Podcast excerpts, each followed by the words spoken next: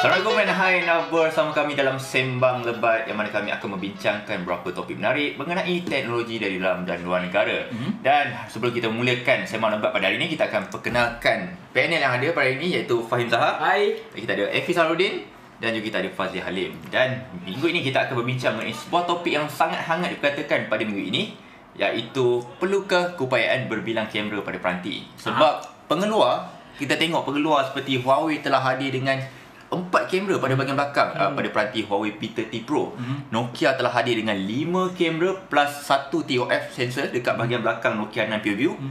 Jadi apakah sebenarnya uh, cubaan pengeluar ni sebenarnya untuk menghadirkan banyak kubai kamera pada peranti. Kau dah start, uh, kita start. mulakan dengan Fazli. Fazli dulu. Uh. Pasal engkau yang nampak bagian WC dan orang Melayu pertama pakai P30 Pro. Uh, uh, Sebab Fazli antara uh, orang yang terawal terawal pergi ke Paris untuk mencuba Huawei P30 uh, Pro. Jadi okay. bagaimana apakah uh, pandangan Fazli? Pandangan saya sendiri lah. Saya saya bagi saya ringkas sebab mungkin nak bincang lagi pasal ni. Betul. Hmm, ya. uh, okay, pertama sekali isunya bila hmm. uh, Huawei memperkeluarkan mengeluarkan telefon baru ni adalah mereka highlightkan 50 kali zoom tu. Hmm. Sebenarnya orang just untuk mata orang biasa orang akan cakap, "Oh, boleh zoom je pun." Macam tu. Tapi sebenarnya dari segi persepsi orang yang biasa tangkap gambar, hmm. actually focal length yang jauh tu sebenarnya bagi image yang lagi uh, cantik dan natural. Hmm. So bentuk orang tu tak berubah. Hmm. Uh, biasanya kalau kita tengok gambar biasa uh, yang ada pada mana-mana kamera wide angle biasa wide angle biasa hmm. dia akan buatkan muka kita nampak lagi besar lagi oh, ya, okay. uh, so bila pakai zoom lens ni biasanya akan membuatkan orang tu nampak orang uh, bukan memang betul orang tapi lebih natural lah natural. Uh, tak ada distortion uh, kan yes betul so itulah kelebihan uh, menggunakan uh, apa zoom camera hmm. kemudian kalau nak diikutkan uh, kegunaan tu boleh kata berguna lah bukan just takat nak creepy nak tengok orang jauh ke apa tak semestinya macam tu baik uh, sebab macam pengguna pun selalu akan gunakan uh, terutama nak pergi ke luar negara yeah. melancong apa semua dan mereka mungkin malas nak bergerak berapa berhampiran dengan kedudukan subjek tersebut hmm. jadi macam okay, boleh ambil gambar dari jauh tak apa uh, lagipun uh. kalau focal length lagi panjang sebenarnya hmm. Uh, kita boleh banyak letak layer dekat uh, gambar tu so yeah. subjek kita duduk uh, jarak yang jauh hmm. kemudian uh, sepanjang jarak tu hmm. kita boleh letak something yang boleh kata menambah keunikan hmm. gambar tersebut hmm. bukan zoom sahaja yang boleh buat apa uh, image macam tu hmm. uh, contohnya wide angle pun dapat uh, bagi keunikan diri sendiri hmm. tapi amat suka untuk uh, bekerja menggunakan wide angle sebab banyak benda yang kita perlu lihat Baik. untuk nampak uh, ianya lebih cantik hmm. itu je lah pandangan saya hmm. Baik. jadi macam Efi sendiri macam dah gunakan Huawei P30 Pro sekarang untuk review. Hmm. Jadi apa pandangan uh, dari segi penggunaan dia? Saya menyedari sejak hmm. peranti diperkenalkan dengan fungsi zoom ni hmm. memang menarik. Hmm. Saya akui memang menarik hmm. tapi saya secara peribadi tak merasakannya rasa sesuatu yang vital atau penting. Hmm. Tapi lepas saya try Mate 20 Pro hmm. pada bulan Oktober lalu macam saya wow, ini benda yang saya perlukan. Yeah, ya. Finally ada satu fungsi yang saya nantikan untuk masa yang lama. Hmm. Kerana macam Arif macam kita semua pernah pergi ke banyak event, kadang-kadang kita duduk di depan. Lepas tu orang belakang fotografer lain dah tolak kita tapi kita dah kat situ kita nak ambil gambar dan kalau ada wide angle ni kita ada option untuk ke belakang untuk ke belakang untuk dapatkan ke semua gambar yang kita perlukan. Mm-hmm. Kita tahu kalau kita tak cukup zoom ke depan, kita tangan boleh ke depan. Mm-hmm. Tapi nak ke belakang tak boleh. Jadi untuk situasi macam saya yang selalu terpaksa berebut dengan fotografer lain, nak cari angle yang baik mm-hmm. dengan adanya wide angle yang memudahkan sikit nak ambil gambar. Yeah. Itu je kenapa saya perlukan dan saya dah dah pun dah, dah pun mengulas S10e cuma video tak naik lagi. Mm-hmm. Tapi saya argue bahawa fungsi wide angle yang ada pada 10E itu lebih berguna hmm. dan tak adanya uh, sistem zoom optical sampai 2x yang ada pada S10 Plus dan juga S10 pada S10e itu bukan satu kekurangan. Ya, ya. Jadi saya jenis orang yang dalam kategori yang sebenarnya tak kisah tak ada zoom, hmm. saya lebih mencari peranti yang ada wide angle. Ah, ha, itu saya tu. Jadi ah. saya rasa wide angle tu adalah benda yang saya tak boleh live without sekarang. Hmm. Dan bila balik pada saya punya Note 9 sekarang Note 9 adalah saya punya daily driver hmm. tak ada benda tu macam susah sikit ha. ha.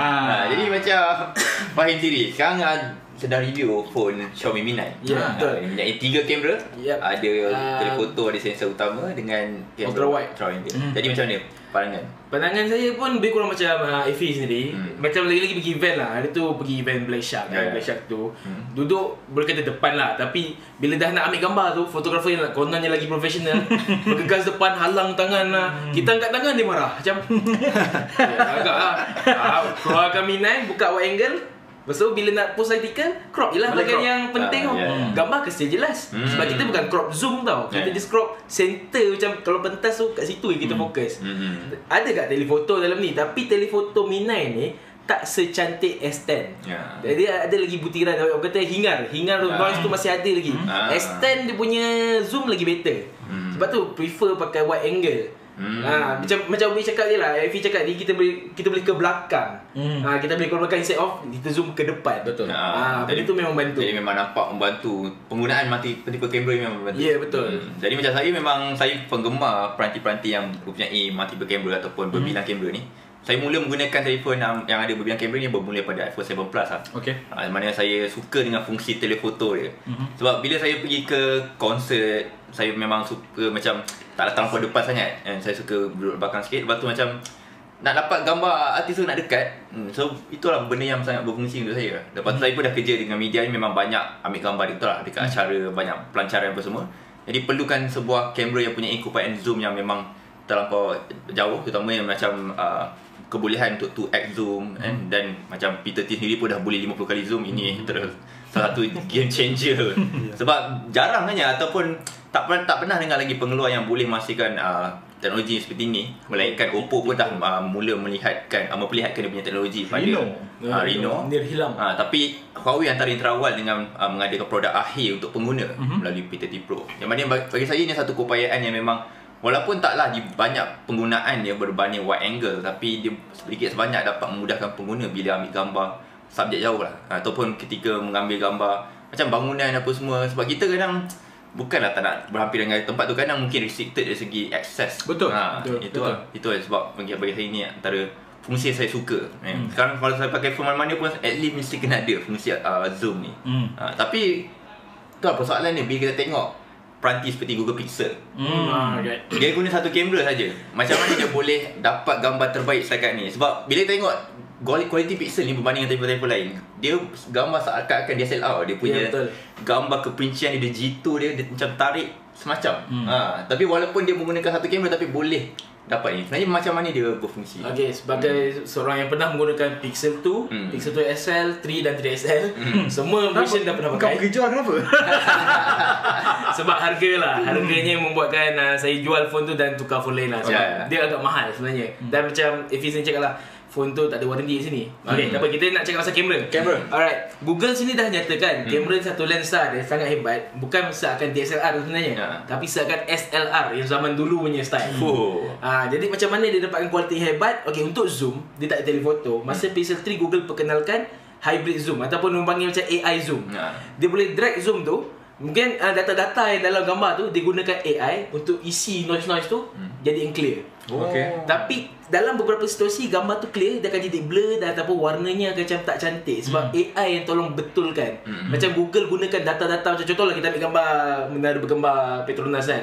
Google dah ada data tu gambar-gambar dalam tu. So bila kita ambil gambar, Google isi lah balik. Detail-detail dalam tu. Oh, itu, itu betul-betul. Tapi dia macam Effie Ha. tadi ada cakap, Ha. dia tak asli lah. ha. Sebab bukan gambar yang kita betul-betul ambil Google just guna data-data yang dia ada Ha. Lepas tu pula yang lagi satu ialah Macam mana dia boleh ambil gambar wide angle dia Dalam satu lensa pun Google gunakan AI juga Hmm. Yang tu tak tahu macam cakap Tapi yang paling menarik dekat Google Pixel ni Ialah portrait mode dia Saya yakin tak ada lagi peranti lain boleh kalahkan portrait mode Google Pixel Saya setuju. Sehingga hari ni saya pengguna Gcam tegar memang setuju dengan statement ni sebab bila tengok dia punya uh, blur tu nampak lebih sempurna bila dia buat pengasingan kabur eh, belakang dan depan Hmm, subjek betul. tu. Yang paling penting saya rasa sebenarnya kabur dia tu nampak lebih natural. Nah. Ya betul Dan saya sedari ada beberapa peranti yang mempunyai Cuba. fungsi sama juga tapi dia nampak macam terlalu fake. Dan saya sebenarnya agak ni kalau kita boleh komen satu benda yang saya tengok tak ada reviewer lain yang setakat ni sentuh tentang Peter T Pro. Hmm. Dia kata dia ada TOF kamera, dia kata patut boleh pemecahan background dengan foreground yang lebih baik. Tapi dalam penggunaan sebenar masih lagi tak berapa elok. Uh, so, apa apa macam ni kualiti Peter T ni? Peter T ni saya, saya bila saya buat bokeh bokeh Ah.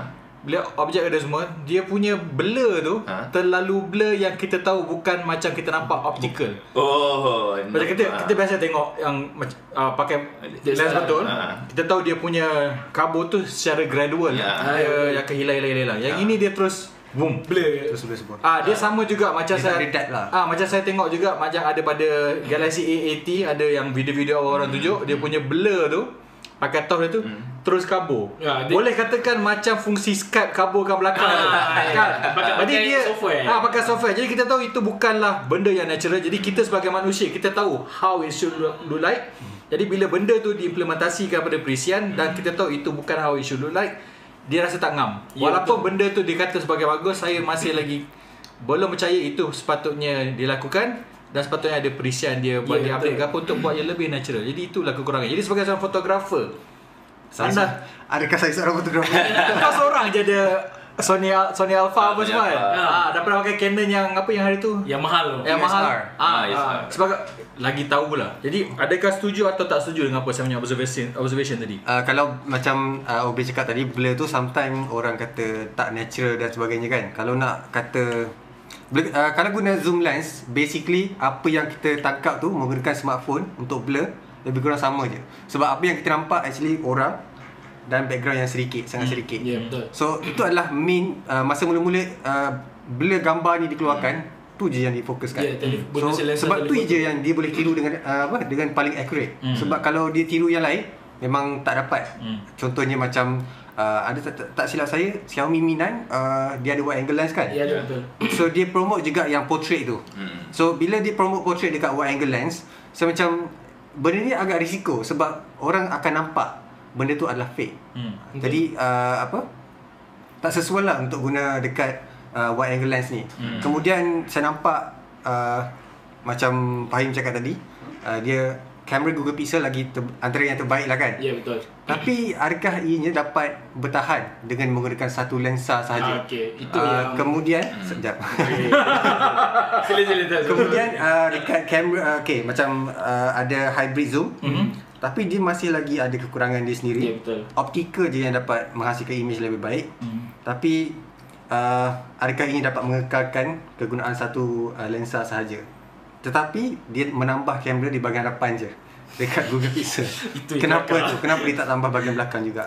Okay, uh, ni yang pasal pengalaman penggunaan dan beberapa research yang saya buat lah. Hmm. Satu persoalan dia, kalau Google boleh buat uh, bokeh ataupun uh, portrait mode yang lebih cantik satu lensa, kenapa kamera-kamera phone lain yang ada dua kamera tak boleh lawan dia? Yang kononnya ada lensa bokeh, lensa TOF macam Afi cakap tadi, kenapa still tak boleh lawan Google Pixel? Macam mana Google boleh buat benda tu? Hmm. Lepas tu kenapa pula dia letak dua kamera kat depan hmm. dan bukannya dekat belakang which is sepatutnya kamera belakang lagi penting daripada kamera depan kan hmm. satu sebab uh, Google dia nak fokuskan dia punya perkhidmatan Google Duo semua tu Hmm. so dia nakkan perkhidmatan panggilan video dia lebih cantik Hmm. dan panggilan video kita guna kamera hadapan Ah. bukan kamera belakang Hmm. uh, dan selfie selfie tu lah sekarang satu sekarang trend yang pasti semua orang mesti buat Hmm. sekurang-kurangnya satu hari sekali ke Jadi dia, dia penggunaan kamera kedua tu untuk uh, wide angle ataupun wide angle. Wide angle. Ah, dan Google punya kamera dalam Pixel 3 yang kamera depan tu bukan gimmick. Memang satu wide angle dan satu biasa. Hmm. Kebanyakan peranti lain lensa kedua tu adalah lensa gimmick.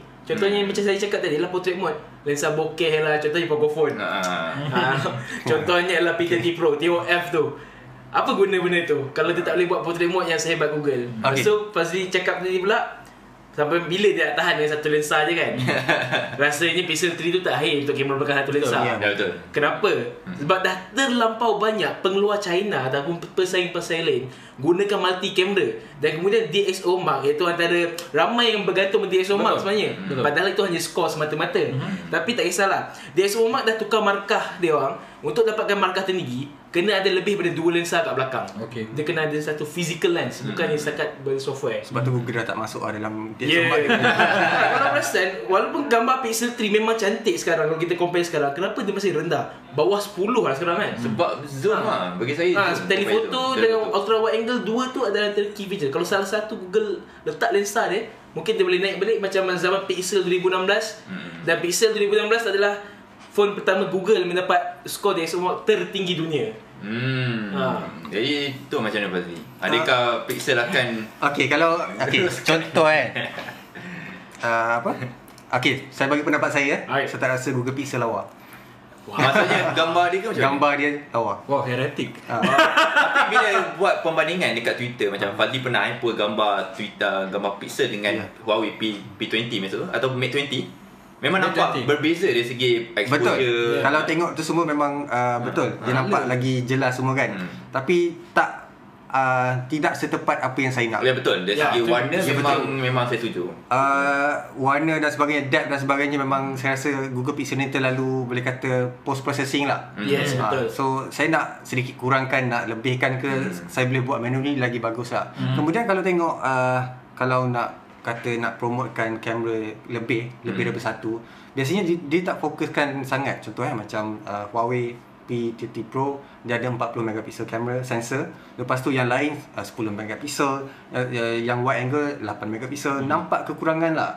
Jadi uh, apabila kita nak kita mahu menggunakan uh, apa resolusi yang lebih tinggi, kita terpaksa menggunakan sensor tu saja yang 40 megapixel tu saja. Hmm, ya. Even uh, apa dia dah promote 40 megapixel, default setting dia masih lagi uh, 12 ataupun 10 megapixel. Ya, betul. Sebab nak tangkap gambar 40 megapixel tu uh, apa storage perlukan Ya. uh, lebih banyak lah. Hmm. Tapi uh, at the end of the day rasanya orang still akan gunakan walaupun terpaksa guna resolusi yang lebih rendah. Hmm. Saya ada teori kenapa Google masih mengekalkan satu lensa saja kat kamera utama. Alright, Masa betul. saya nampak sebenarnya Google melihat peranti ni bukan setakat untuk ambil gambar.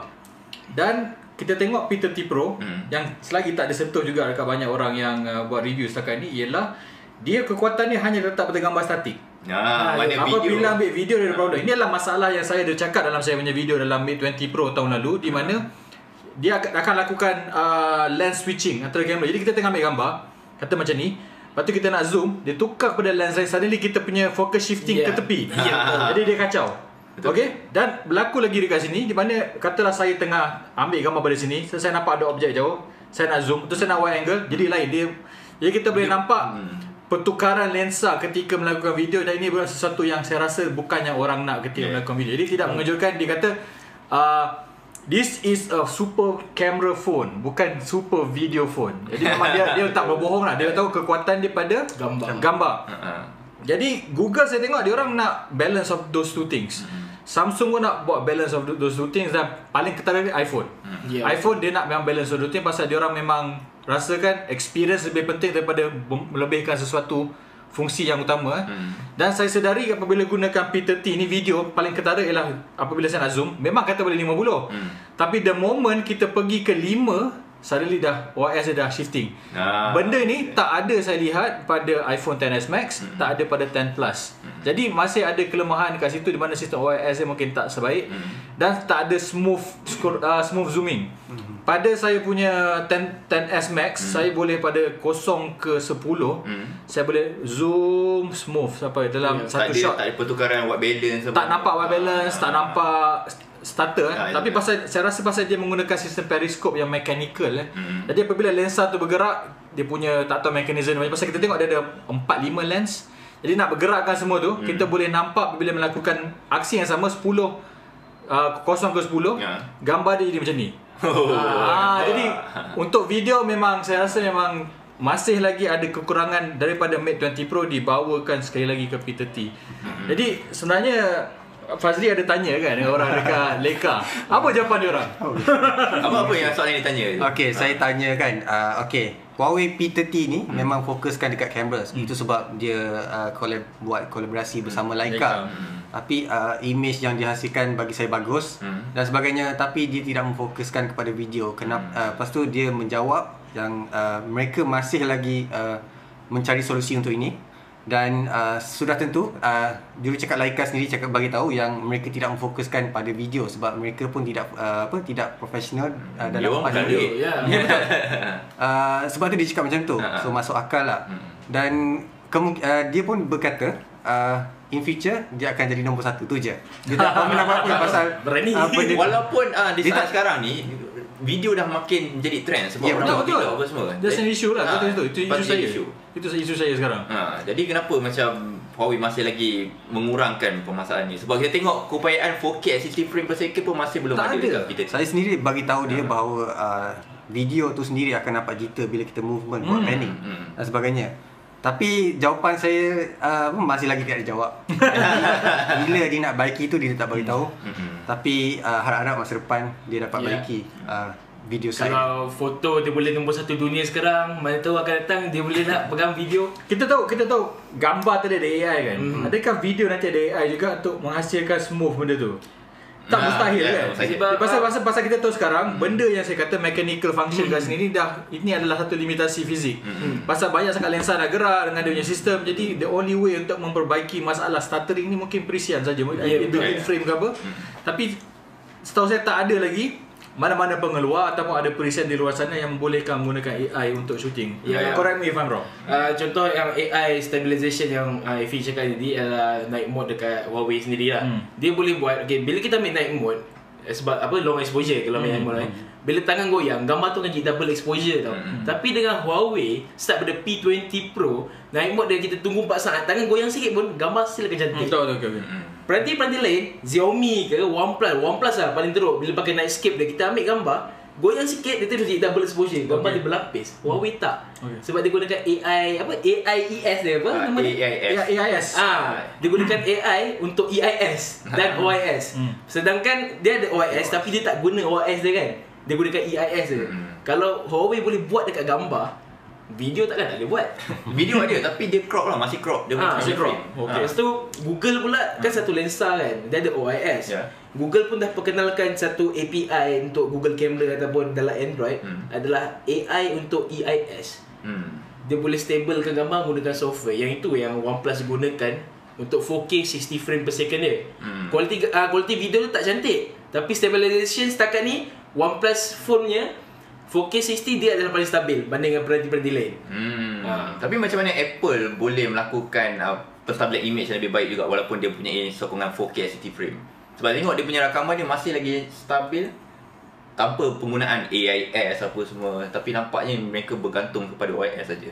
Ha, jadi macam mana pengeluar lain tak boleh mengikuti kejap kat Apple. itu itu itu yang itu Agak orang- ekstrim. Itu orang cakap Agak ekstrim. Ini ini ialah secret sauce saja. Dia kata pasal setiap peng, setiap company ada dia punya secret Ya, sauce. ya, Inilah betul. secret sauce yang dia orang tak share sampai sekarang. Sama juga macam kalau kita guna Mac eh. Ni saya sedari sebelum guna Mac. Mac saya 8 Mac je. Tapi saya boleh buka 20 tab, saya boleh buka Photoshop, Ya. saya boleh buka satu window. Saya pergi in between window dan buka tab tak starter. Saya punya Windows pula 16 GB RAM buat benda yang sama Siap. starter all the time. Jadi itu secret sauce. Orang tanya kenapa? Jadi jawapan dia yang paling mudah jawapan dia adalah optimization. Oh, Ya, Dia orang memang ada optimization untuk jadi pasal dia kita tahu dia orang dia orang ada kontrol pada hardware, dia orang ada kontrol pada software. Jadi dengan adanya sinergi antara semua department dia orang boleh menghasilkan sesuatu yang baik. Sama juga yang sekarang kata dah berlaku pada Xperia One. Hmm. Dia orang banyak saya baca yang early review mengatakan ini adalah yang mungkin terbaik pada pada pernah dihasilkan oleh Sony, Sony. pasal finally Hmm. dia orang letakkan camera division, dia orang letakkan TV division Yep. under satu win, under satu roof. Akhirnya dia orang bercakap antara semua Jadi ini menyelesaikan soalan kita yang selama ni Sony sensor besar lah apa semua Sensor macam sampah. tapi sensor sampai dia dah terjawab Pasal dia orang tak bercakap antara satu sama lain Tapi bagi saya ni satu uh, macam pembacaan sumber sebab Sony mempunyai pelbagai division yang menarik contohnya hmm. macam Bravia eh, untuk TV Hmm. ataupun paparan tu. Lepas tu kita ada pengimejan Sony sendiri Cybershot Hmm. Lepas tu ada permainan uh, PlayStation Tapi mereka tak menggunakan kesemua sumber ini Ya betul. Untuk digunakan dalam satu peranti Pasal baru Baru sekarang lah. Pasal itu Jepun punya sistem Dia orang Ah. ada Dia orang sangat secretive Tak nak bercakap satu sama lain Ui. Sama juga macam department awal kat Apple dulu Masa Ah. dia orang buat first first iPhone kan Ya ya Orang tahu kau kau buat kerja apa? Secret mission. Dia tak cakap apa. tak boleh. Tak tahu dia Ah, Sony ke apa tak ke. betul. Dia memang totally new kan. Jadi pasal tu lah itu kata secret sauce lagi tak tahu apa cerita. Jadi yang- sekarang kita kita kita sekarang cakap multiple camera. Ada satu kamera yang kita tak sentuh sekarang ialah Nokia 9. Ha. Apakah pendapat kita tentang Nokia 9? Adakah itu adakah itu masa depan? Arif pernah pegang. Ah, ada. Bagi saya Nokia Sebagai peminat Nokia. saya memang peminat Nokia. Uh, kira zaman Symbian apa semua memang saya ikut sejarah perkembangan Nokia ni pada dulu sebab saya punya telefon pertama saya pun pakai Nokia Hmm. masa saya dah jadi 5 tahun 2005 macam tu. Lepas tu Jadi lima dari lima. Ah. Tua yang aku. Lepas tu Nokia pun dah pakai Symbian tapi masa start Symbian tu lah kita nampak banyak perkembangan Hmm. pengimejan eh Hmm. terutama dari segi pelaksanaan sensor 8 megapiksel pada Ya. Nokia 8 uh, 86 Hmm. Nokia N series. Hmm. Lepas tu kita ada Nokia 808 PureView Mhm. yang menggunakan uh, sistem 41 rasanya 41 atau 42 40 lebih. Ah 40 lebih 4 megapiksel. Tapi pemeja Nokia ni pada mulanya memang nampak gah. Eh, sebab tengok tak banyak pengeluar-pengeluar lain yang boleh bersaing dengan peranti-peranti lain. Tapi lepas Nokia dah berkubur, lepas uh, dah diambil alih apa ataupun diambil oleh Microsoft lepas tu dah buat satu brand baru di bawah division uh, HMD uh, Global. di bawah HMD Global. Dia tengok Nokia dah macam tak mempunyai kekuatan yang sebenar Mhm. uh, berbanding dengan pure view zaman Nokia sebenar. Eh.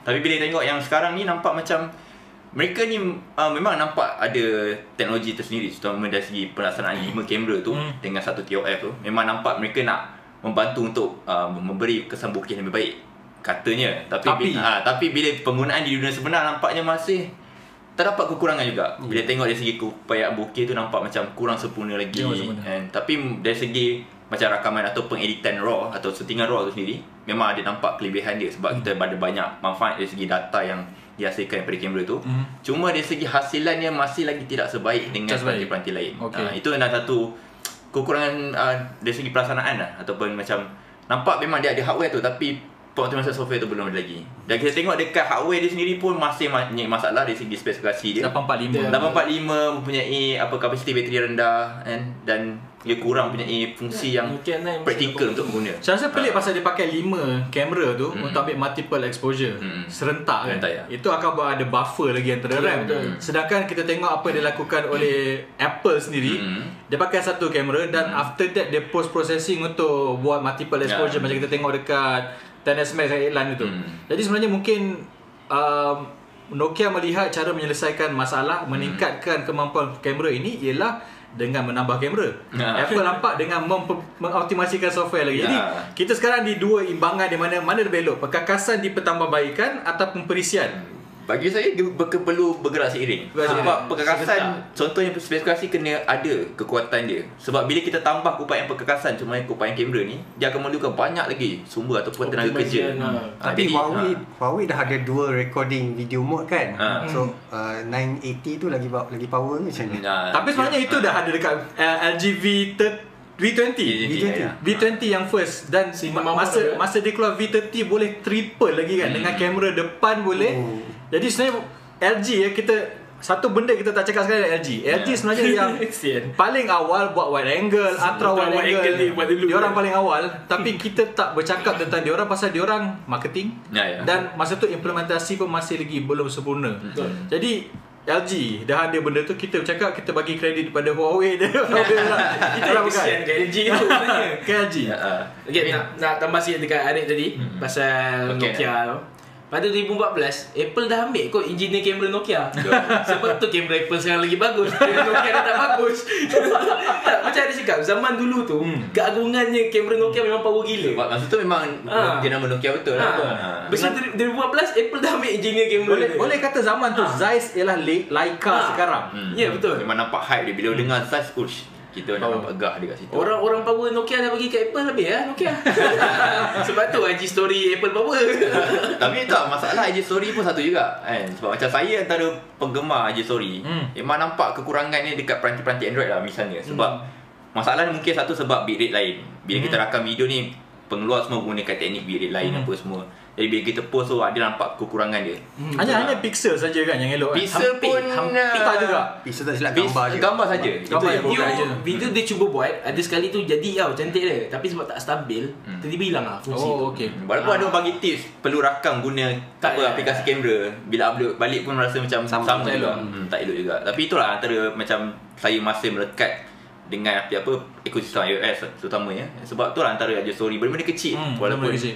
Uh, nampak macam tak begitu penting untuk pengguna umum. Tapi macam saya saya suka pentingkan kualiti.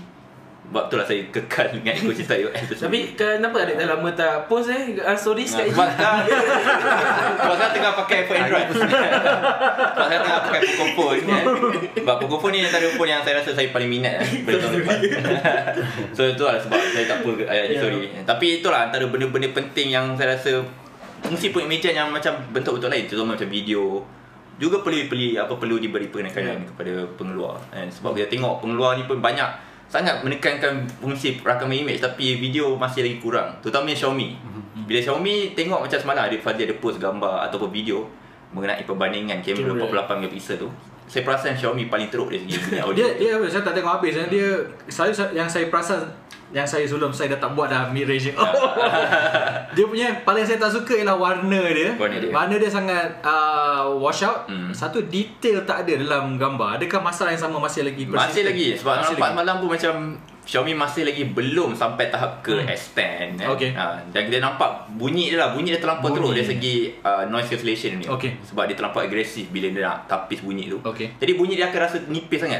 Akan rasa sakit telinga bila, bila dengar sebab dia terlampau agresif. Okey. Ha, dia tak macam Samsung. Bila Samsung dengan iPhone Bunyi dia tak terlampau ditapis sangat Sebab kita masih lagi dapat dengar bunyi luar Ataupun bunyi noise tu Tapi at least kita dengar macam Lebih seimbang Bila Okey. lebih selesa dia dengar Tu sebab bila buka IG story kita boleh tahu dah ini daripada mana.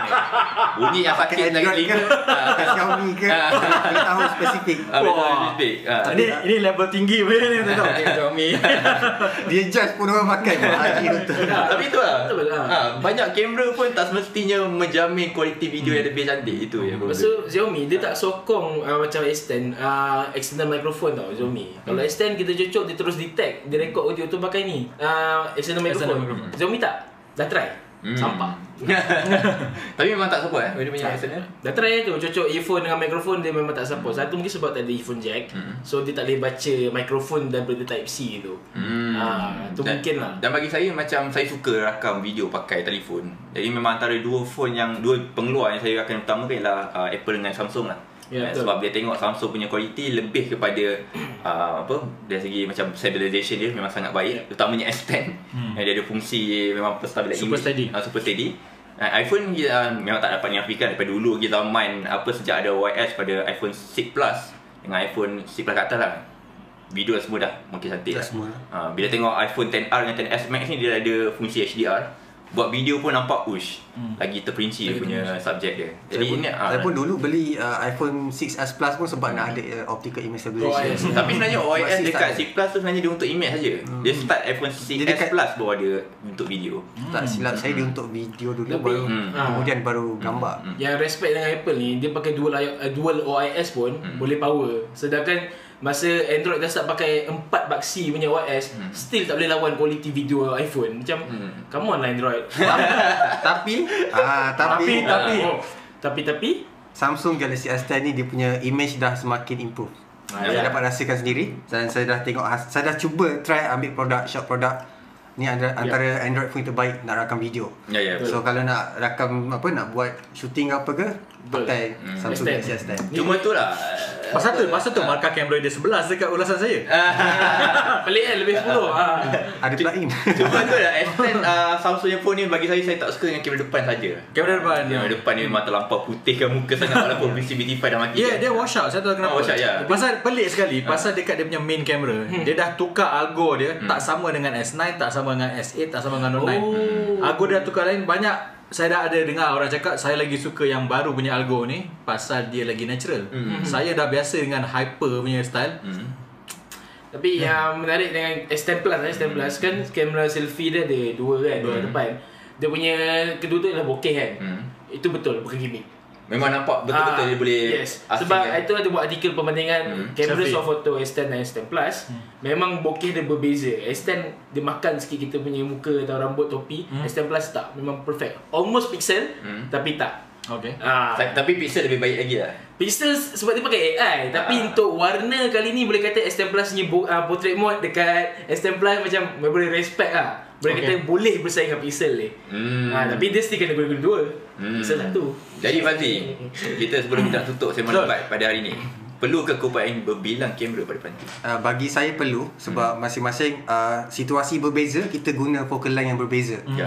So itu adalah key dia. Mm-mm. Tak perlulah kita nak bawa uh, Dua apa phone. dua phone dan sebagainya sebab yang ni ada wide, yang ni ada telefoto ke, yang ni ada zoom. So bila ada peranti seperti Huawei P30 Pro ni bagi saya amat memudahkan dan saya plan sendiri nak beli. Uh, killer question. Kalau ada kombinasi lensa yang perlu ada, kalau di, disuruh pilih, adakah empat-empat tu perlu atau ada macam saya perlukan banyak ni je? uh, focal length ke? Ha, kira Tak, apa lensa, fungsi, lensa. fungsi yang Fazli akan suka? Utamakan dulu. Dua je. Dua lensa utama Dua je. Dua je. Ha. Saya akan pentingkan zoom. Zoom. Zoom. Daripada uh, bukan zoom telefoto eh. Ha? Telefoto tu bagi saya bu- tak berguna sangat. Kiranya Zoom Lebih ni kurang wide hilang je. tu lah, zoom ni Tapi hilang tu. zoom 5 time optical tu yang tu uh, must have. Alright. Wah. okay, Fi. Saya saya akan uh, memilih untuk biasalah uh, wide angle biasa hmm. dan saya akan pilih ultra wide. That's right. Sebab dia pasal dia memberi satu dimensi yang lain. Hmm. Gambar tu memang nampak lain. Hmm. Dan sometimes kita nak ambil gambar production nampak lebih dramatik. macam kita pegang macam ni. Bila kita ambil wide angle nampak macam nampak lagi lain. Yeah. Kalau sambil laptop ada certain angle laptop nampak macam jadi dia bagi sesuatu yang dramatik. Saya suka gambar yang dramatik. Jadi saya pilih benda tu. Dan macam Fazli, pasal saya memang tak ambil video Korang pun perasan saya tak buat video Jadi ini sebenarnya saya punya sekarang Inilah kamera saya sekarang P30 Pro Pasal kamera dia saya rasa dia memenuhi Kesemua keperluan saya Nak ambil product shot Nak ambil makro Macam nak ambil keyboard dekat Ya. Macam dia punya zoom length tu sangat Peranti lain tak boleh Dia akan kapur Jadi sekarang P30 Pro ni saya punya kamera lah Ah. Kamera saja Itu masalahnya Pasal Saya pernah video- cuba wide angle memang tak boleh uh, buat macro shot macam seperti macam Huawei ni. Jadi P30 Pro. inilah ni, ni saya punya go to untuk kamera sekarang. Jadi kalau ada orang tanya mungkin akhir tahun nanti apakah kamera terbaik setakat ni inilah dia. P30 Pro. P30 Awak sangat kagum. Pasal dia leaps and bound lagi baik pada apa yang saya lihat pada Mate 20 Pro hanya 6 bulan yang lepas. Hmm, nampak. Dari segi kemampuan. Hmm. Jadi Fahim, Ah, adakah anda Mesti Google berpegang- kamera ni. berpegang kepada satu kamera pada Google Pixel tu?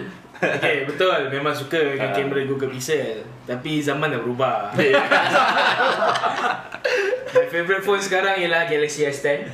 Satu sebab saiz yang sedap. Kamera S10 tak tak macam kamera Samsung yang sebelum ni. Malah lebih baik daripada Note 9. Oh. Ha, tu kalau korang semua kenal lah sejak kejaman anti phone Samsung kot.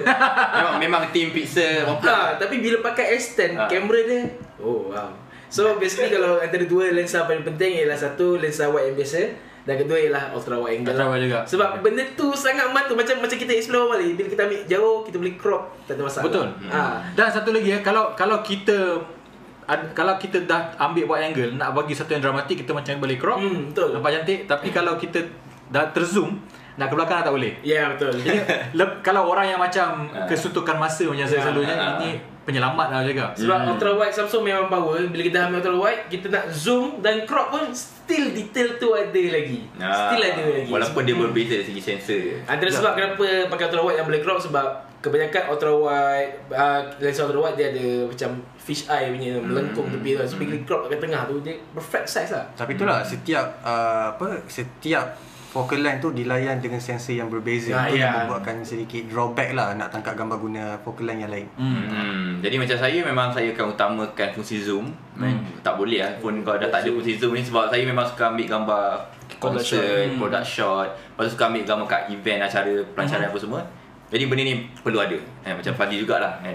Sebab saya suka ambil gambar yang jauh tapi nak stay kat situ juga. Mana nak bergerak. Ah, betul tak?